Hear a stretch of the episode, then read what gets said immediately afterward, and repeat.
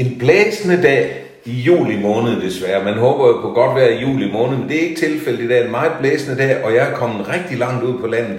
Jeg fik at vide, at det var lige lidt nord for Haderslev, så skulle jeg lidt til højre, og så har jeg kørt så langt, så jeg tænkte, nu kan man ikke komme længere. Men det kunne man. Så kunne man komme lidt længere, så lå der et dejligt lille hus langt ude i skoven. Og det er rigtig hyggeligt. Og her sidder jeg nu og er klar til et nyt afsnit af Alex's Corner. Og øh, min gæst i dag, hun hedder Kirsten Mørk, øh, og øh, hun bor herude. Så tak, Kirsten, fordi ja. jeg måtte komme. Det var godt, du kunne finde det. Ja, det var ikke let. yes. Men man har jo GPS. Det er det.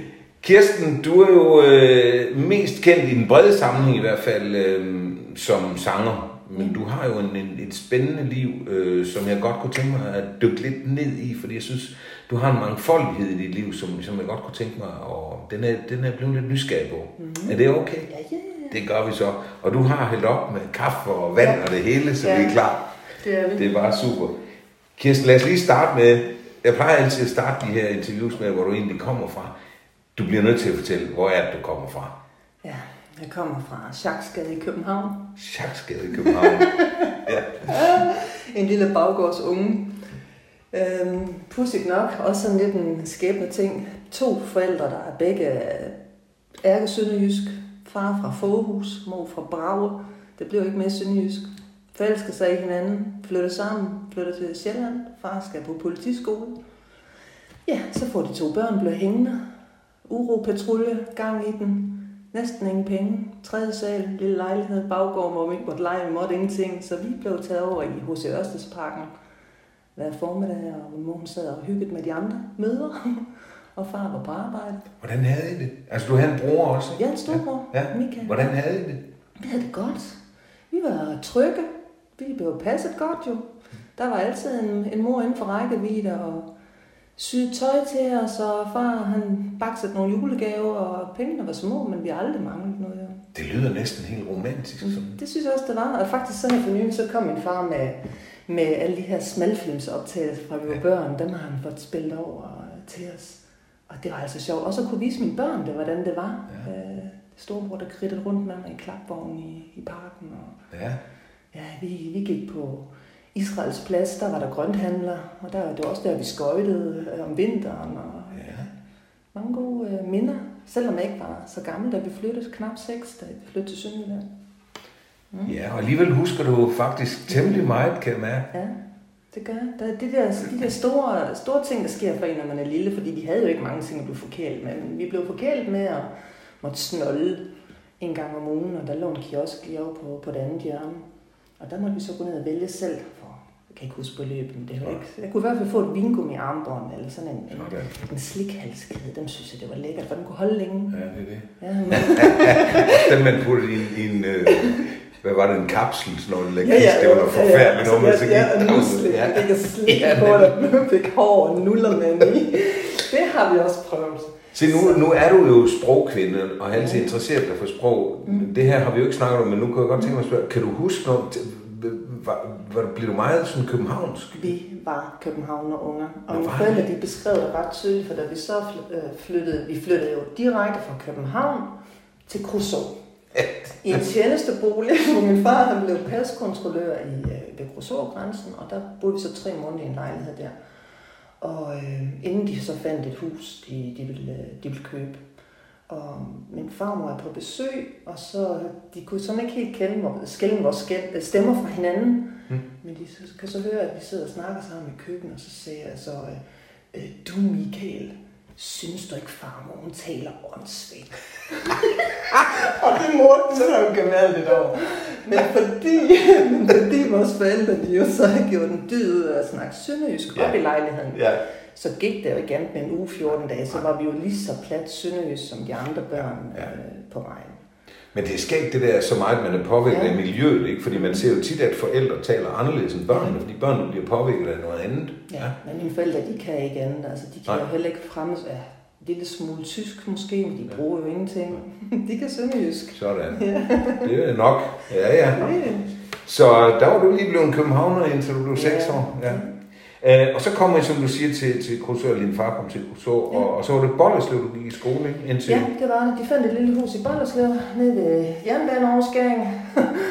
øhm, og så, øh, så boede vi der øhm, og kom i skole. Bollerslev, ja, der kan jeg gået fra første til, til syvende. Jeg kom ikke i børnehaveklasse, jo, for mor gik jo hjemme. Ja, ja. Men Kirsten, fortæl mig lige, fordi nu sidder jeg bare lige og tænker, mm. jeg vil lege i H.C. Ørsteds parken og Israels plads, hvor der jo bor en kendt synonym.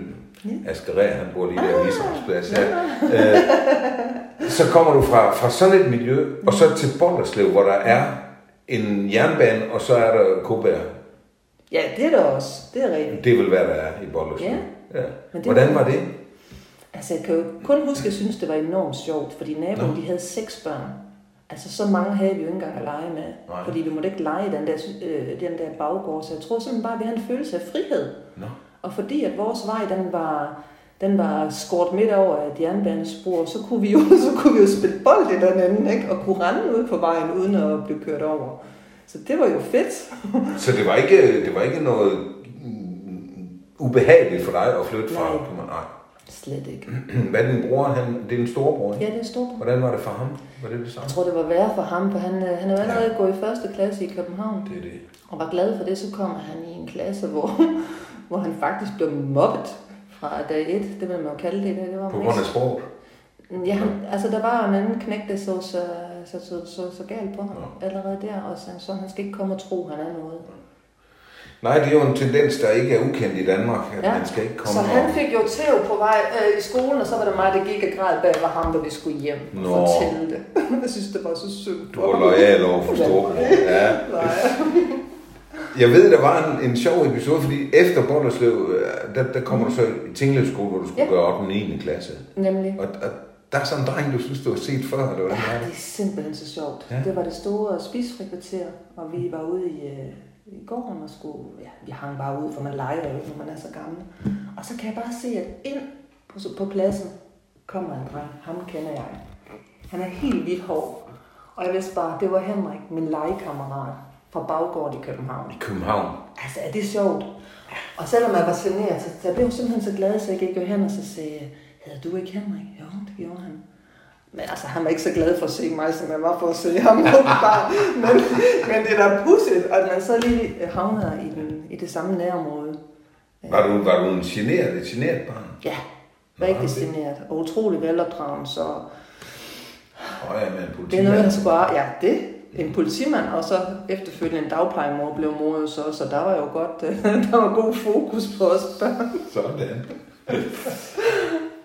Og så, hvad, hvad, hvad for en type var du? Altså, nu snakker vi sådan teenage, når vi er 8. og 9. Ja. Øhm, hvad, hvad var du for en? Hvad for noget tøj gik du i? Hvordan?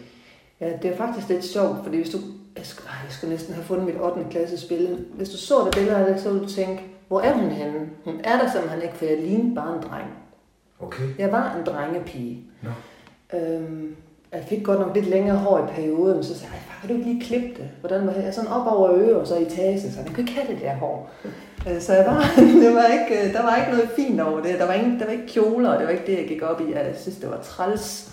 Altså uden at det skal misforstås, så vil sige, at du er vokset fra det, for ja, ja. du er meget kvindelig. Ja, men der er noget, der hedder hormoner. De kom Nå, lidt sent det, det, okay, ja. I dag det går det jo i puberteten. Du vidste bare ikke, du var kvinde. nej, nej, det er ikke opdaget det nu. Det var, nej. Min bedste ven var Paul, og vi havde den der træhytte, som vi, et gammelt skur, vi legede i. Og, ja.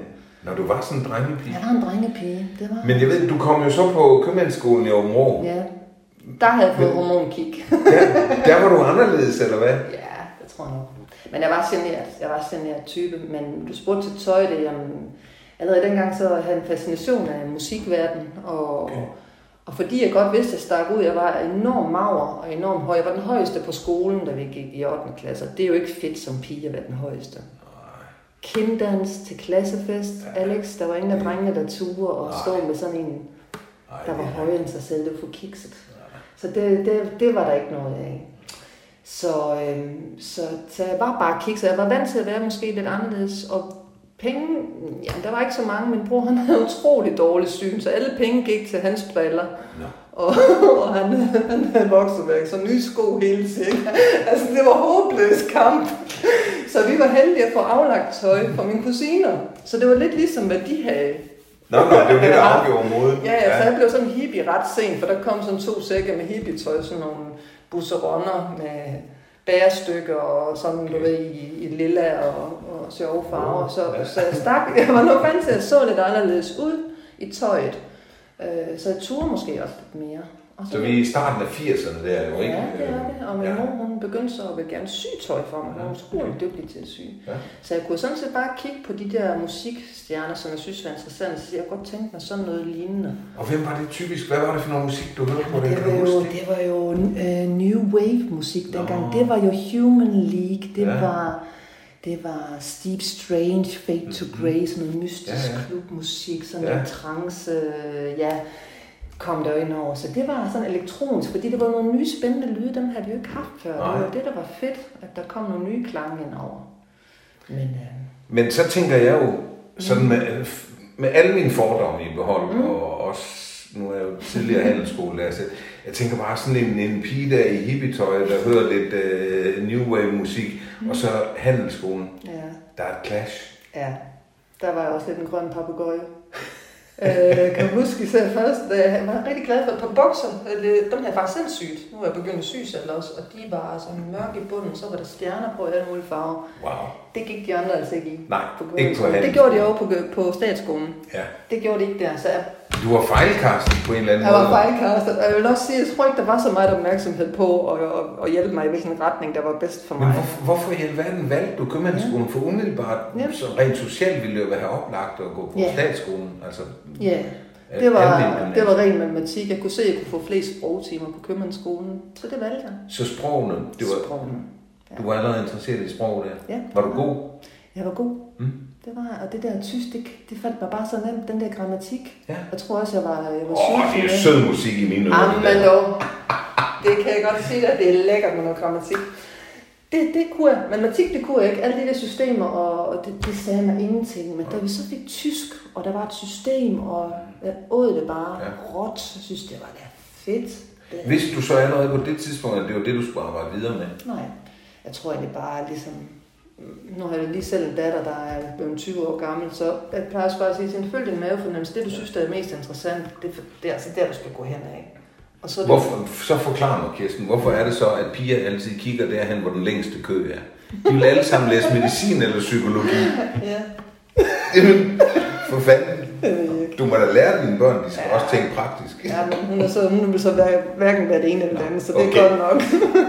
Men jeg ved, at du at efter, du, havde, ikke- du var ikke sådan en pige, der planlagde, nu når jeg så har taget min HH, så gør jeg sådan, men der var noget med, at du søgte en praktikplads Ja. i Herning, eller hvad var det for noget? jeg var en af de heldige jo, fordi jeg, jeg, jeg tænkte at jeg skulle være sådan en hardcore businesswoman, og nu alligevel havde taget det skridt, og jeg kunne også se, at der var penge i det der, så jeg ville på Handelsakademiet, de havde sådan en virkelig øh, en, en sygt professionel, seriøs uddannelsesting. Man skulle bare have en praktikplads, og jeg var heldig at komme igennem nåløjet hos Egetæpper i Herning, og fik en samtale, og fat i farmen og sige, vi skal til Herning, far, jeg har en samtale, og det er virkelig vigtigt for mig, og vi kører afsted fuldstændig fejlberegnet afstand, så kommer en halv time for sent. Ej, og de siger selvfølgelig pænt goddag, men det var en meget kølig modtagelse. Så det, havde, havde du tabt, fordi du kom en halv time for sent? ja, det havde jeg, Ja. og det kunne jeg se på det. Men altså, jeg er altid sådan lidt modig, så nej, nu mander du op og går ind og siger pænt goddag, og det er virkelig ked af.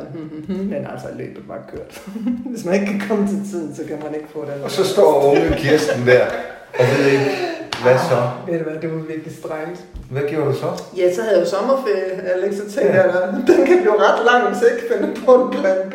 Og dine forældre ville vel også gerne, at du kom i gang? Det kan du tro. Jeg var vist ikke så nem at være sammen med på det tidspunkt. Det var min opgave. Ikke? Ja, Man skal gøre livet sur for sine forældre, så de smider en ud, så man kan klare sig selv. det, sådan er det, når man Sådan er i er der. Ja. Så jeg kontaktede nogle speditionsfirma, så tænkte jeg, det lugter lidt af noget internationalt sprog igen. Ja. Handel, det kunne være noget måske.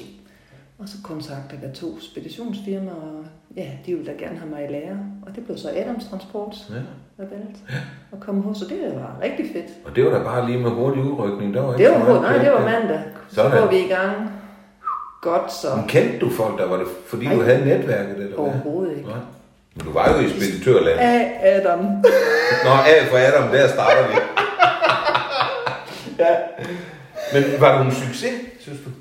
Øh, jeg, jeg. Nu skal du ikke være for beskeden, jo. Jeg var absolut ikke, ved du, skal, du skal lige have en forståelse for geschæften. Ja. Hvad er det for en business? Hvad er det, det handler om? Ja. Den der ting med at ekspedere forsendelser, det er jo det, du får lov til først. Du skal lave eksportdokumenter og importdokumenter klar, og korrespondence med ja tolvvæsen. dengang var det meget mere end i dag. Det var så meget med Ja. tolvvæsen, og du skal lige cykle over nu, hvis du ikke har kørekort, ellers Ja. så skulle du i firmabil over, og der står en chauffør og venter. Ikke? Så det var, sådan, det var mere praktisk, det, det man får lov, fik lov til at lave i starten. Ja. Bagefter efterhånden, så nu havde jeg så også en fordel, jeg havde haft rigtig mange sprogtimer, og Adams Transport havde øh, transporter til og fra Frankrig. Så jeg havde mulighed for hver eneste dag at tale med chauffører, ja. som kom på kontoret og havde jo vores agentur i, i Paris, i Røret og i Nordfrankrig på daglig basis. Og det var altså virkelig, altså den første dag, hvor jeg var helt alene, der var ikke andre. Marie, hun var der ikke. Hun var bare eksperten på fransk. Og hun var blevet syg. Og hun var blevet, og hun havde sagt op faktisk. Hun havde sagt op, sådan var det. Ja. Susanne kom i hendes sted i en overlappingsperiode. Det viste sig så, at hun var gravid og fik komplikationer, så hun var blevet sygemeldt med det. Så ringer telefonen fra Paris, og Marie var der. No. Nå. Fini. Jeg så har sagt en stavelse. Det jeg. Og så, hvad så med Susanne? Nå. Maman, så, jeg, havde jeg lige rød, den røde dansk-franske ordbog liggende, så sagde jeg, BB, BB, hvad betyder det? baby. Nå, okay. En meget kortfattet konversation. Tiden, tiden gik, og så kørte det der med det franske. Ja. Så du blev god til fransk? Jeg blev faktisk rigtig god til fransk. Ja, det har været en kæmpe, et kæmpe aktiv på det tidspunkt. Det var det, fordi vi var faktisk ikke særlig mange i Padborg på det tidspunkt, der kunne fransk. Så da jeg var færdigudlært efter to år, så øh, blev jeg så headhunted af Samsung Transport Okay. til netop deres øh, Frankrigsafdeling. Ja, Og var der en overrække og var rigtig glad for det. ja. Ja. Ja, vi kom jo så til at snakke om det sådan noget privat, men der var Hardy Petersen jo direktør, som, Gamle som øh, ja, og, og min øh, kære ven, ja. Han var jeg glad for. Det er sjovt, ja. Ja. Øh, og, så, og så er du jo faktisk i gang med, med en fin erhvervskarriere, mm. må man sige. Ikke? Ja. Altså, du, du kommer jo mange forskellige steder øh, fra, øh, og du ender, eller ikke ender, men, men Mm. øh, kommer til Aller Mølle. ja, det var en af mine kunder jo. Ja, Og de, hvad øh, skulle du på Aller Mølle? Ja, egentlig, fordi Aller Mølle dengang, de havde jo sådan, ja, det skal man selv sige, korn- og foderstof øh, virksomhed jo egentlig startede de som, og ja. de var så, øh, de var så begyndt at producere fiskefoder øh, til dambrug og havbrug. Og til lytterne skal vi lige sige, det var så det, der udviklede sig til at blive Aller Aqua. Lige præcis. Ja. Øhm, og det gik egentlig så godt for dem øh, over i Polen. Så de havde så mange transporter til, øh, og fra, øh, til Polen på det tidspunkt, at de gerne ville have en speditør i huset til at varetage de opgaver, der var i det. Og det blev så mig. Ja. Og der var, der var jeg rigtig glad for at være, og de fik jo så udvidet med flere markeder, og ja, så var det lige så længe, som, som jeg tænkte, at det stadigvæk var interessant. ja. Og det er jo, i dag er det jo en kæmpe virksomhed, en succesfuld virksomhed, der er Super god gang i det. Ja, det må man sige. Øhm, og mens du er der, får du også mulighed for at udvide dine fransk kundskaber på, Ja. øh, i Kolding, ikke? Ja, det er Ja. rigtigt. Og det er faktisk fordi, at øh, eller, eller Mølle eller Aqua, jeg kan ikke huske, de kom, hed det på det tidspunkt endnu, men de, øh, de vil så til at sælge foder i Frankrig også, ja. og vi skulle styre korrespondancen fra, fra alder, så siger jeg, det vil jeg super gerne, men jeg skal lige have det genopfrisket. Det er der ikke noget at sige til. Så tog jeg lige korrespondenteksamen på firmaets regning i Kolding. Nå, men altså, du får det til at lyde ligesom, de blev snydt. Det gjorde de jo ikke. Nej, det altså. gjorde det ikke, men det var fedt for mig, at, Ja, at, at han sagde, han sagde, det Ja. skal du bare gøre, Ja. ja. fordi jeg også havde lyst til udfordringen. Ja. Og øh, til forskel tror også, det er et fra sted, man har det godt, ikke? Øh, Når du nu siger at han siger ikke, det er Bylling, går jeg ud fra. hans Så, ikke bygning lige præcis. Ja, det var et smadret godt sted at arbejde. Ja, Punkt ja. et, fordi at øh, det familien, er de var så... for. Ja, og de var engageret der på det tidspunkt. Der var det jo sådan, at- man var en del af familien. Altså, vi kom jo ned til Misse, hans mor, om formiddagen og fik uh, formiddagsbrød. Der har små friskbagt franskbrød med smør ikke? og kaffe, og det i i personalstuen. Sådan. Og om eftermiddagen var der igen et traktement, og det var faktisk så fint, at da jeg holdt dernede, der, øh, der kom hun øh, med en kagedåse til mig. fordi jeg er ret kageglad. Okay. og så fik jeg en kagedåse fuld af småkager, og så sagde hun, når den er tom, så kommer du bare for at Kommer fylde op igen. Sådan. Så er man godkendt. Ah, det er flot. Det er flot. Ja. Og du også omkring uh, Silicon i Kolding, det var du også glad for, ved jeg, og Dansani var du også glad for, der var du også i fem år faktisk, så det er jo en, det er en flot erhvervskarriere, uh, du har haft. Hvad, hvad er det så, der, der sker for dig? Hvorfor skal du pludselig til at, og, jeg skal lige sige til lytterne, du skifter jo fuldstændig spor Ja, og, og, og begynder at læse til lærer. Det er ret vildt. Hvor, hvorfor det? Du, Det var- uh, det gik da godt nok. Ja, det gjorde der, og jeg var faktisk også god til det. Men der kom jo lige sådan noget, der hedder børn. Okay. Og øhm, vi fik to dejlige børn, og de dumpede jo ned med i de der store stillinger. Øh, min mand på det tidspunkt, han rejste jo også utrolig meget, og jeg havde et job, der også fyldte en del, og hvis jeg ville gøre det ordentligt, jeg kan ikke finde ud af at gøre tingene halvt. øhm, så det synes jeg, jeg var presset af, at jeg synes ikke, jeg gjorde det godt nok hjemme, og jeg synes ikke, jeg gjorde det godt nok på arbejde. Så tænkte jeg, jeg skal, jeg skal lave noget andet, der Der passer bedre noget. til, til den virkelighed, vi har. Kan man tale om, at du, du skulle have ryddet op? Eller? Ja, det skulle jeg, for Ja. jeg var stresset. Jeg var i stressmode hele tiden, og jeg blev, fik alle mulige symptomer, som alle mulige andre også kender. Ja. Ja. Men jeg var bare nødt til at handle på det, inden det gik galt. Men Så- er du ikke også en woman of action? Jo. Altså, det er mit indtryk, at, at når der er et eller andet, så kigger du på det og siger, det her må jeg gøre noget ved. Jeg er åbenbart en kriger. Jeg ved ikke, hvor det kommer fra. Men det gør jeg virkelig, og nogle gange så, så, så gør jeg det bare uden at have en backup-plan. Nå, så er det intuitivt. Det er jeg nødt til. Okay. Altså, jeg kan bare mærke, hvis jeg, hvis jeg ikke har det godt, jamen, så kan jeg ikke være noget for nogen, og slet ikke for mig selv. Så jeg er nødt til Er at det der, der styrer dit liv? Det er, hvordan du trives? Ja, altså det er det blevet, tænker jeg, fordi øh, der er kommet... Der har været nogle sygdomsforløb i nær familie, øh, også dødsfald, som gør, at man lige øh, tænker over, hvad, hvorfor er vi her egentlig, og hvad er det vigtigste. Okay. Og det er jo bare... Øh, Og der kunne jeg så godt tænke mig at spørge dig, mm, hvorfor er vi her? Det, det skal vi nok lade ligge. Mm. Men, men hvad er det vigtigste? det vigtigste, det er, at man får sat et aftryk, punkt et i sine unger, som, øh, som man bliver glad for at se igen. Øh, Ja, det er vel grundlæggende sig. det, vi er her for. Det er, det jo er reproducere grundlæggende, os, ikke? men det er i hvert fald også at have den der tæthed med, med en tæt på. Det synes jeg er utrolig vigtigt. Kærligheden er sgu bare det vigtigste. Okay. Men er det ikke bare, nogen, er det ikke bare sådan lidt en floskel? Nej. Du mener det virkelig? Jeg mener det virkelig. Ja, okay. Alt det andet, det er jo bare, øh, det er rammer, det er rekvisitter, det er, det er ingenting. Når alt kommer til alt, så er det ingenting. At der er en, der bliver glad, når han slår øjnene op og kigger over på dig. At der er lige en hånd, du kan mærke øh, Ja. om morgenen øh, i din hånd. Det, det er sgu dejligt. Det er det, vi er her for. Og så skal vi kigge ud og lægge mærke til, hvad der foregår i naturen. Altså, jeg er ved at blive gammel. Det er det. Min børn siger også, at jeg er en dinosaur. Men jeg kan virkelig mærke, at det betyder utrolig meget for mig at være i kontakt med mit følelsesliv. At hvis ikke er det, jamen så, så er det andet jo ligegyldigt. I går sad jeg faktisk og så en udsendelse om, om Elvis Presley. Mm. Hvor han jo siger noget af det samme. Han kunne jo så ikke efterleve det, kan man sige. Han, var, han havde jo om nogen, det vi andre definerer som rigdom. Ikke? Mm. Det eneste, han manglede, det var det, du nævner Ja. der. Var han er nærheden også og fanget i en maskine, ikke? og det er det, jeg Ja. tænker, det er måske også det der mit skrækscenarie, det er, at hvis man bliver fanget i nogle mekanismer, eller i en maskine, der æder dig, og hvor du bare kan mærke, jamen, at jeg bliver drænet mere og mere, og der bliver aldrig tanket nyt op. Øh, Men, men helt ærligt, Kirsten, er det ikke det, vi alle sammen går og siger, men når så dagligdagen kører, så, bliver vi, så kommer vi vel ind i det der jul. men det skal være en del af hverdagen, jo. Man kan jo ikke gå og være lykkelig hele tiden. Nej. Det er jo heller ikke. Nej. Men det er da fedt, at når man har det dårligt, at så ved man bare, ham der kan jeg bare regne med 100 procent, ikke? Og der kommer lige den der varme hånd på, Ja. ja. på ryggen, Ja. ikke? Og lige et klem, og lige kigge, bliver ikke set ordentligt i øjnene, ikke? Og han mærker, hvor man er henne. Det er...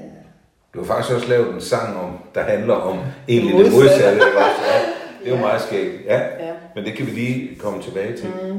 Nå, nu bød det så lige. Jeg synes, det var, det var lidt uh, interessant. Men, men så går du der bliver enig med dig sådan, nu, nu skal jeg være lærer, og du tager på seminarie. Var du Ja. glad for det? Det var jeg, og det, det var faktisk øh, ret lange overvejelser. Det gik tre måneder, hvor jeg gik og så mig lidt på, hvad er det, jeg skal. Skal det være små børn? Skal det være voksne, jeg skal undervise? Øh, Jeg kunne godt tænke mig at undervise. Så når du siger lange overvejelser, og så siger du tre måneder. Ja. Det var det, vi andre prøver. Det var da rimelig hurtigt. Tålmodighed er ikke en styrke, Nej. siger der mig. Øhm, vi skal videre. Ja. Igen tror jeg lidt, det den maskuline side, der træder frem. Der er sådan lidt en action, der skal ske noget. Vi Ja. må, vi må løse det på en eller anden måde.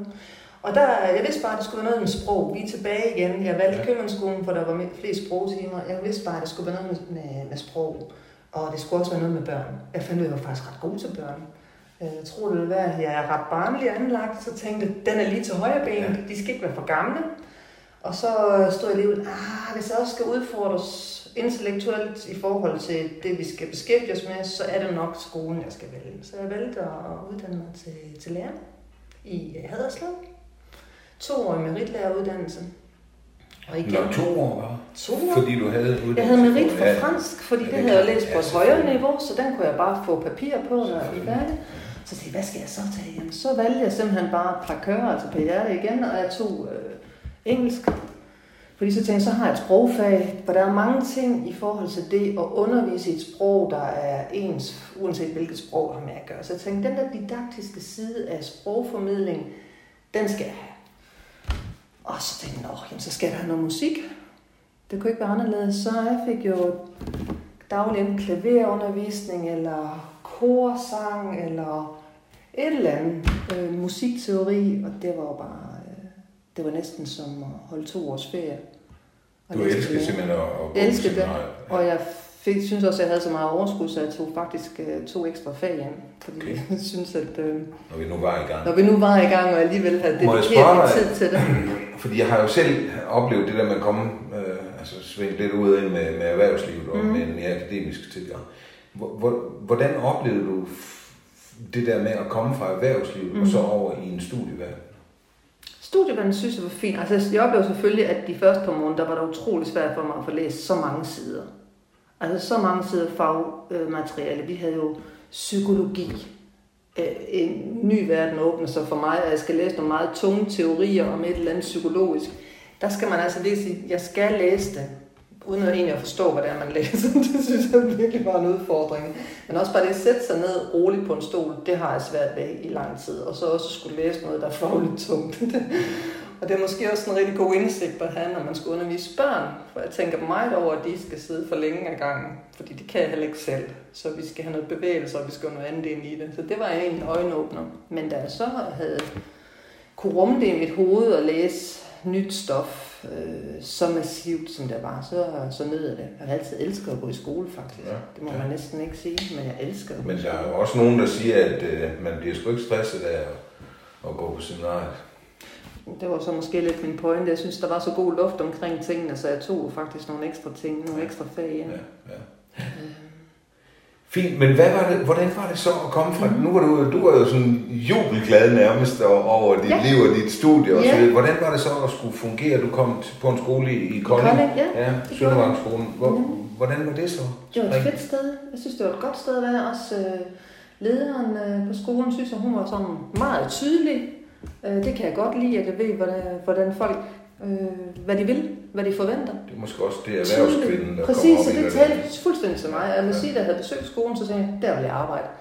Jeg havde været på tre skoler inden, så sagde jeg, der skal jeg, der skal jeg ikke være. Du er ikke sådan en rundkreds Nej. Nej. Jeg er... Øh, Nej, det er jeg ikke. Jeg har så fået at vide, at jeg er utrolig øh, anerkendende, og jeg er utrolig rummelig i forhold til børn, og meget rolig i mit udtryk, og det er jeg jo glad for, fordi det er jo vigtigt, at man ikke er utålmodig med børn. Men det, det tror jeg heller ikke udelukker, men det er ikke sikkert, at man synes, det er fedt hver gang at skal gå i rundkreds og diskutere Nej. alting. Øh...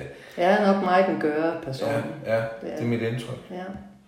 Godt. Men alligevel så kommer den der nye skolereform jo. Ja det, det ved jeg, den havde Øj. lige lidt problemer med. Jeg synes simpelthen, det var så nedslående. Forestil dig lige, at du har brugt en mindre personlig formue. Ej, det var så ikke en formue, men det kostede mig da. Det kostede 65.000 at uddanne mig til lærer. Ja. De penge skulle have jo hentet et andet sted fra, eller sparet op. Og så lægger du alt dit hjerteblod i det der, og vil det super gerne. og så bliver du egentlig fyret i den der lockout, der vil jo alle sammen afskedet i den periode. Ikke? Ja. Øh, og egentlig sådan oplevet lidt at være lidt pryggelknappe for, for, for alle Øh, dem, der nu kender en lærer, de synes, der var mega dårlig, eller lavede det utrolig lidt, eller hvad ved jeg. Det var ligesom det, vi var skyde, skydeskive for. Det synes jeg var et bund uretfærdigt punkt et. Og helt forkert, fordi jeg har ikke oplevet kolleger, eller i hvert fald, der, der ikke har, har, har vildt det, de, de, de arbejder med, eller vildt ungerne. Altså, jeg synes, det var enormt hårdt og nedslående. Jeg sagde, helt ærligt.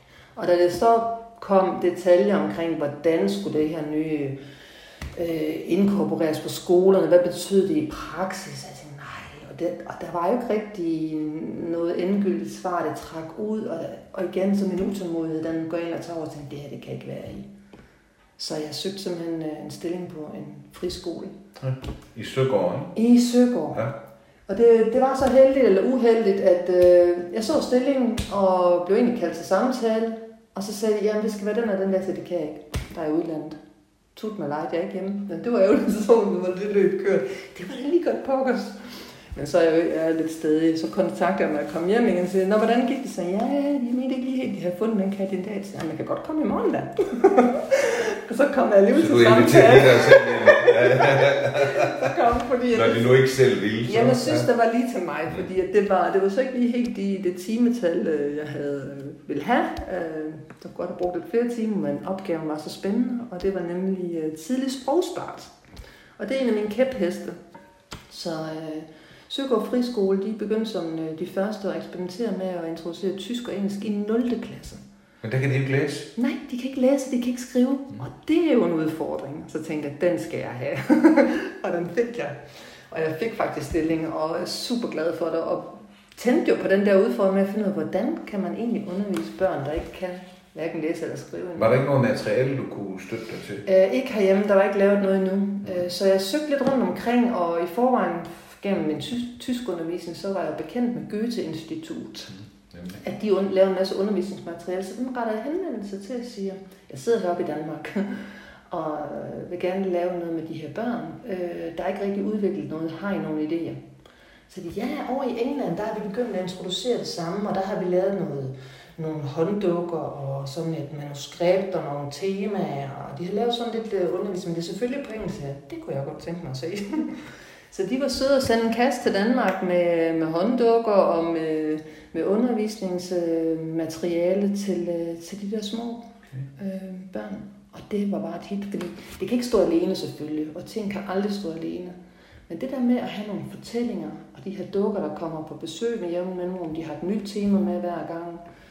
Øh, og ja, min musiske side kommer også til gode. Masser af sang og Og så du kombinerede det med, med Altså, musik, ja. og morgengymnastik på sprog og alt muligt. Og jeg bliver nødt til at spørge dig, Mm. hvis du selv skulle vurdere det på en skala fra 1 til 10, hvor godt er det så gået? Det er gået mega godt.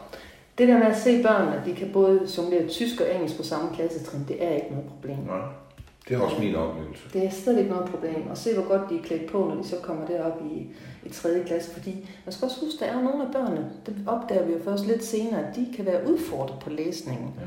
Og så var jeg ved at vide, at de har et ordforråd med sig. Ja. så bliver den der start øh, med lærebøgerne ikke så hård for dem. De kan genkende mange ting. Og udgangspunktet er jo interessant. Altså, de ved jo ikke, det er svært. Nej, lige præcis. Og så kan de godt. Ja, Det, og derfor har det altid undret mig, øh, faktisk allerede fra jeg selv gik i skole, hvorfor starter man med tysk Mm. i 7. klasse, hvor Ja. vi er allermest hæmmet. præcis. Vi bliver røde i hovedet, når Ja. vi bliver spurgt om noget, Ja. og, og så skal man tale et sprog, man er svært ved. Ja, det er hæsligt. Der skal startes i 0. Det er det eneste rigtige. Ja. Ja. Er det noget, du arbejder videre med så? ja, det er det. Ja. Efter sommerferien, der skal jeg nu få i gang med min tredje sæson på Christiansvald Skole. Den her gang som fastansat. Okay. Øhm, hvor jeg skal være klasselærer i en tredje klasse blandt andet. Men du er stadigvæk øh, tilknyttet Søborg? Nej, jeg Nej. er på Christiansvald Skole nu. Fuldtids? Fuldtids. Nå, men jeg troede stadigvæk, du havde det der Søborg. Nej, der Nå. kom en periode, hvor, hvor jeg havde brug for lige at hellige mig musik lidt Ja. mere, og, og var lidt vikar i, Ja. i en årrække. Øhm, Så nu hedder det Christiansfeld? nu hedder det Christiansvald. Ja, okay. Og så prøver jeg at klemme noget musik ind ved siden af. Selvfølgelig. og nu gav du mig jo stikordet, Kirsten, fordi Ja. nu skal vi jo snakke musik også, fordi Ja. du har jo også en, en musikalsk karriere. Jeg skal sige til lytterne, som siger, Kirsten Mørk, hvem fanden er det? ja. Jo, men altså selvfølgelig har du ikke lige været i aftenshow hver Nej. uge, men, men øh, du har da trods alt på meget få år formået at skabe dig et, et, et lille navn. Øh, man hører dig jo jævnligt på P5, Danstoppen osv. Øhm, det kommer vi, det vil jeg godt lige ind på om lidt, men, men du fortalte mig, at allerede som barn havde du, du havde et eller andet i dig med, at du godt kunne lide musik og Ja. remser og vers og sådan noget. Ja. Var var det allerede der? Men du har jo ikke dyrket det ellers. Nej, jeg har egentlig ikke dyrket det hjemme. Der lavede en masse melodier bare til mig selv. Øhm, om, om små børneting. øhm, tegneserie set en, der hedder Mr. Strong. Så lavede jeg lige en sang til ham ud sådan en gammel harmonium 30 år ude på, på det mørke loft. Det er jo sådan noget, det var også sjovt. Ja, og det var men mest for fornøjelsens skyld. Jeg har altid været sådan lidt... Jeg blev egentlig kaldt lidt Jørgen Klevin. Fordi jeg kan godt lide at klippe klistre og, og lave sådan små universer af en papkasse. Så blev det til et hus, eller det blev til et eller andet andet. Så sådan med at bruge mine fingre og lave sådan nogle små, ja, kreative... Nå, så tror jeg fandme, du tænker på det der med hånddukkerne der. Det er da ja, det. Ja, selvfølgelig. Ja. Nå, Men, men sådan nogle ting, og så det der med og musik og toner og ord, det er jo også at klippe klister og få noget til at passe sammen. Ja, Og, ja. og det passer bare til mit temperament. Altså jeg, som en kunstmaler engang sagde, hvis du skulle lave et maleri, Kirsten, så skulle det nok være med en stor, brede pensel. og, og, og, med sådan en ret voldsom strøg, så det er nemlig rigtigt. ikke de der små ting. Ikke det der Nej, nej. Er noget, du fylder noget. Ja. Øh, hvor god er du på guitar? Rigtig, rigtig god, hvis du spørger første klasse. De synes bare, jeg er simpelthen så sej. Okay, hvis jeg så Det spørger kører. 5. klasse. Ja, der er begyndt at knive lidt med, Okay. begejstring. Men jeg ved, du, du spiller jo også lidt klaver. Altså, når jeg spørger, så er det fordi, du, du komponerer jo alle dine numre selv. Ja, det altså, det er jo ikke noget kopimusik. Du Nej. laver det selv. Ja. Og det gør du så på guitar Det gør jeg. Men Og du du er ikke specielt god til det. Du skal forestille dig, hvor, hvor grænseoverskridende det er at sende en skitse af en sang. Og en skitse, det vil sige, hvor jeg spiller nogle akkorder, så man kan genkende, hvad det er for en toneart, der skal være her, og hvor jeg sidder og synger det ind direkte. Og så sender du det til en professionel producer. Ja. så får han det der skrætterette med, med forkølet guitar, hvor jeg ikke altid rammer. Og jeg, jeg er simpelthen bare blevet bedre til at sige, jamen sådan er det bare. Ja. Og han kan godt høre, hvor den der akkord skal hen. Og Ja. man lige Især sådan en barré-akkord, det vil sige til lytteren, det er sådan, hvor man skal lægge en finger ned over alle strengene og trykke den hårdt ned, men du også trykke nogle andre ned. Det kører ikke for godt Det for kører mig ikke så godt. med dem alle sammen. Nej. Og især ikke, hvis jeg skal Men skifte. det bør en producer jo nok kunne høre mulighederne Det i. kan det. Og som en sikkerhed, så sender jeg altid lige øh, på skrift, hvilke akkorder det var, det var meningen. Men i 2015, der tropper du op nede i Hoptrup ved M-Lyd. Ja, det gør jeg. Nede i Morten Larsen. Ja. Som har et dejligt studie dernede. Big Room Studios. Helt nyt. Ja. Simpelthen. Mm. Og, og, og du, du tropper op og siger, jeg vil Ja. gerne lave noget musik i Big Room. Altså, Ja, det er lidt vildt. Og ved du hvad, Alice, det har været undervejs et par år, hvor jeg har tænkt, ah, skal, skal ikke. Og jeg glemte faktisk at fortælle dig forhistorien, hvorfor jeg så vælger at gøre det på det tidspunkt. ja. En veninde over fra, fra Hellerup, øhm, og vi var så... Øh, vi tog, vi, vi tog simpelthen chancen. Vi havde været på en sommercamp sammen og, og skrive vores egen nummer. Hun sagde, det der det er bare en god sang. Den skulle til at synge for nogen. Nå, jeg har ikke lige lyst til hernede i Sønderjylland. Nej, Stille mig op med min er det. guitar skal ikke og- tro, man er Og der. stå der lige præcis og skæve sig, og så tænkte jeg, at hun, øh, vi tager ind på øh, sangbar AØÅ, hedder den inde på Christianshavn. Der ligger en lille bar, der kommer sådan cirka 20-30 stykker hver, jeg tror det var fredag. Øh, og så er der åben scene, så jeg spiller klaver til, og du synger den sang der. Så er der ingen undskyldning, fordi jeg vil ikke spille guitar. Nå. Jamen, så gjorde jeg det. Og det gik rigtig godt, og fik rigtig dejlig kritik bagefter, eller tilbagemeldinger, og der var nogen, der stod og nynnede den på vej, Wow. ja, på vej ud, så tænkte okay, den her melodi kunne måske godt et eller andet, så, så fik jeg blod på tanden, og hun sagde, nu gør du det. Okay. Var det sådan, du tænkte, nu er der ikke langt til Whitney Houston-niveau? Nej, Eller? nej, for det vidste godt, jeg bliver aldrig Whitney Houston, og det er jo derfor, jeg laver min egen sange. Fordi hvis jeg begynder at skal være sådan en kopi Whitney Houston, så bliver jeg afsløret i, hvor meget ringer jeg synger, end hun gør. Ja. Så du kan jo nok se, at hvis man ikke er så øh, sangtalent begavet, jamen så må man gøre noget andet. Så må jeg finde min egen lyd, og der hvor... Ud fra de præmisser, Ud fra den præmis, Ja. den lyd, jeg har, ja. og den, den spændvidde, min stemme har, det, jeg nu kan teknisk, så må jeg finde noget, der passer til mit. Mm. Og det gør min egen sang jo sjovt nok bedst. Hvad er vigtigst for dig, Kirsten? Er det at få de der tekster, de der meldinger ud, Mhm. eller er det at lave en god melodi? Det er begge dele. Jeg har det selv sådan, at hvis jeg synes, en melodi er god, så lytter jeg efter ordene. Øh, jeg har også opdaget, at jeg lytter ikke efter ordene, selvom melodien er god, hvis den er på engelsk. Men jeg lytter, hvis de er på dansk. For det rører mig mere. Altså, og det er måske fordi, at vi er bedre til at nuancere det sprog, vi kender bedst. Ja. Altså få flest nuancer på. Ja. Øhm, Jeg tænker også, det må være svært at skrive på engelsk. Øh, jeg kan ikke. altså udover... Uden at det bliver me, Lige ja. præcis, det bliver sådan noget overordnet. Øh, Hvad... Ja... Har du nogle forbilleder? det bare din egen? Ja, selvfølgelig har jeg forbillede. Jeg har jo præget af rigtig mange. Altså, jeg har Ja. også fået at vide, at øh, når jeg laver de lidt mere rockede ting, ah, der er vist lige lidt øh, Sanne, og der er måske lige lidt Lise indover. Eller, Nå. Og, og med de stille har jeg også hørt nogle andre. Det var lidt Anne Lind. Jamen, det er det, jeg selv har lyttet til. Eller Anne Dorte Mikkelsen, og hende, hende har jeg rigtig godt kunne lide Ja. også øh, Mm. at lytte til Ja. øh, tidligere. Fordi det var den der følsomhed. Altså, der tog hun at bringe sin kvindelige følsomhed i spil Ja. øh, og vise sin sårbarhed. Og det kan jeg også godt selv lide at gøre. Og jeg kan også Men mærke... er det så ikke musik for kvinder? Ja, det skulle man tro. Jeg fik så sent, øh, vide så sent som i går, at min sang er utrolig maskulin af en mandlig producer. Okay. Så, Nå, det, er- det kan da godt være. Når jeg lytter dine numre, så, så, så er det ordet melankoli, der kommer til mig. Ja, det er nok rigtigt. Det er nok rigtigt. Øhm, jeg tror også, det er... Det passer jo meget godt til mit sindelag, fordi jeg egentlig så er jeg jo sådan meget øh, udadvendt, umiddelbart, når man ser mig. Det har jo ikke altid været, jeg har kæmpet meget med min, øh, med min generthed.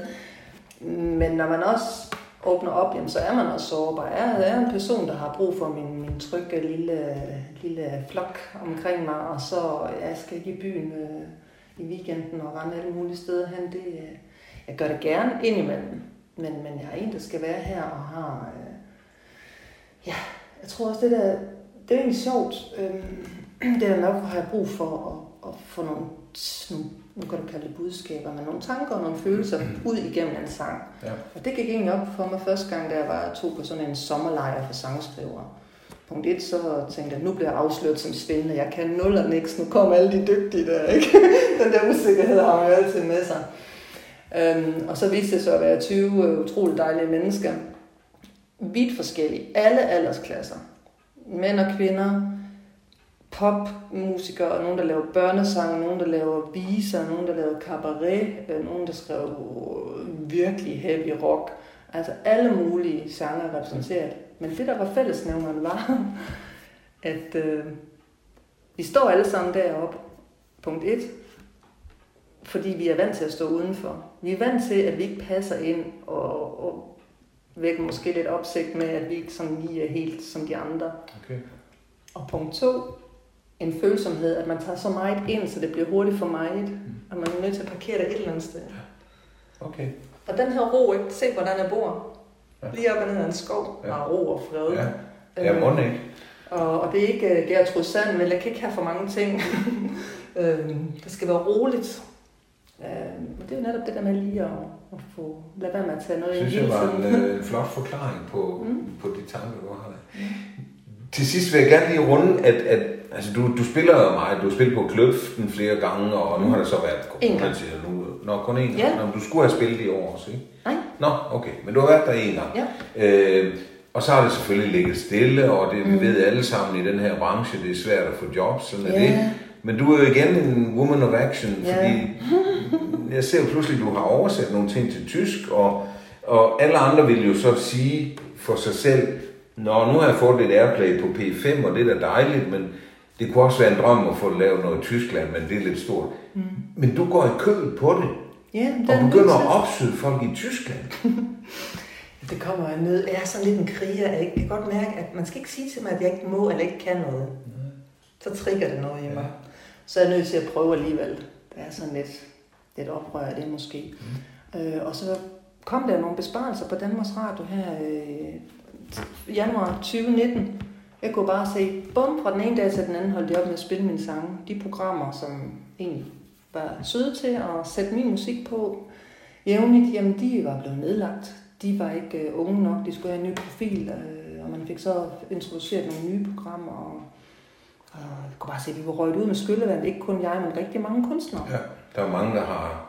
Ja, også så min store, min store mentor, uh, Annette Bjergfeldt, uh, som netop jeg har været på sommerkursus hos. Fantastisk. Ja, hun bliver nu der spillet tit, synes jeg. nu gør hun igen lidt, men det har været rigtig Nå, længe, været hvor stille, ja, der ja. har været stille omkring det. Så, øh, så alle blev sådan lidt ramt af det der. Så tænkte jeg, det kan da ikke være rigtigt. Så jeg tog op til min producer, Søren Jacobsen, på det tidspunkt sagde, den der kærlighed, den skal vi lige have lavet på tysk også. Jeg har skrevet en tekst, jeg vil gerne lige komme og synge den. Og så tænkte den skal udgives i Tyskland. Super optimisten Kirsten. Jeg har jo ikke noget pladeselskab, jeg har jo ikke noget netværk. Så tænkte, hvordan gør man det? Øhm, jeg er med i en komponistforening, så kontaktede jeg dem og siger, kender I nogen, der laver noget i Tyskland? Jeg kunne godt lige bruge et par tip, par tips om, hvordan man gør. Nej, men de havde en, der havde noget med noget slagerkursus dernede. Jeg kunne da prøve at ringe til ham. Så jeg, altså, Nå, det gjorde jeg så. Og det viser sig, ja, ganske rigtigt er der en camp i Tyskland, hvor de skriver slagermusik, men det er netværk der omkring. De, har, de producerer altså også pop, og de har popkunstnere i, i stald. Dem skal jeg da have fat i. Øhm, så ham tog jeg fat til i sideløbende også, øh, og jeg fik også gennem Komponistforeningen lov til at låne en lejlighed i Berlin en uge. Og så tænkte jeg, godt, så har jeg release med den her single i den uge. Og så må jeg prøve at få fat i nogen. Det var et par måneder i forvejen. Så jeg satte mig med køkkenbordet og begyndte at tænke, hvem er de største radiokanaler i Berlin? Den første, de svarede ikke noget. Så så jeg nummer to. Jeps, der var bingo. Og så fik jeg arrangeret en møde med med programchefen dernede. Og I Berlin? I Berlin, og han brugte en time på mig, og han spillede min sang i bedste sendetid i løbet af den uge dernede, så tænkte jeg, sådan. sådan, sådan gør man det. Ja, som vi siger, hvis man kunne få en lille smule markedsandel i Tyskland, så var ens lykke. Det var ikke tumpe. Nej. Nej, men så ved jeg også godt, at så sker der jo ikke mere, hvis ikke jeg selv prøver at opsøge mere. Der er, ikke, det er nogle, nogle, nogle svære døre åbne. Så gennem min komponistforening blev så udvalgt til at kunne tage med til Tyskland på sådan nogle camps. Det har været to gange, og skal igen her om tre uger. Ja, det er fantastisk. Hvor vi skriver sange sammen med nogle tyske producer, og nogle tyske tekstforfattere, og nogle, øh, også nogle danske er der med. Og jeg kan jo tysk, og skriver selv på tysk. Og jeg har faktisk lige i dag sendt en kontrakt afsted, hvor jeg har været, øh, hvor vi to, en tysker og mig, der har skrevet sangteksten øh, på et nummer, der blev udgivet gennem Universal i løbet af, af i år med en ny kunstner. Ja, så det og jeg kan jo ikke logge navnet på Ej, den kunstner, det, det, det har du skrevet under på. Jeg siger bare til lytterne, det bliver stort det her. Det kommer senere. Ja, det glæder vi os til at være nærmere om. Ja. Øh, fantastisk, Kirsten. Du er altså en kvinde, der bare tager fat, når det skal være. Det har jeg stor, stor respekt for. Øh, mit sidste spørgsmål, det skal mm. være, hvornår er det så, du stopper med at være lærer, og så fuldtid satser på musik? Det er helt klart, det er når det er store hit, det er landet. Ikke? Når det er landet? Yes. Okay, så slår vi over. Godt. Kirsten, tusind tak, fordi jeg måtte øh, være i dit behagelige selskab. Hyggeligt. Og held og lykke med karrieren. Tak. Tak for det. Alex. Tak.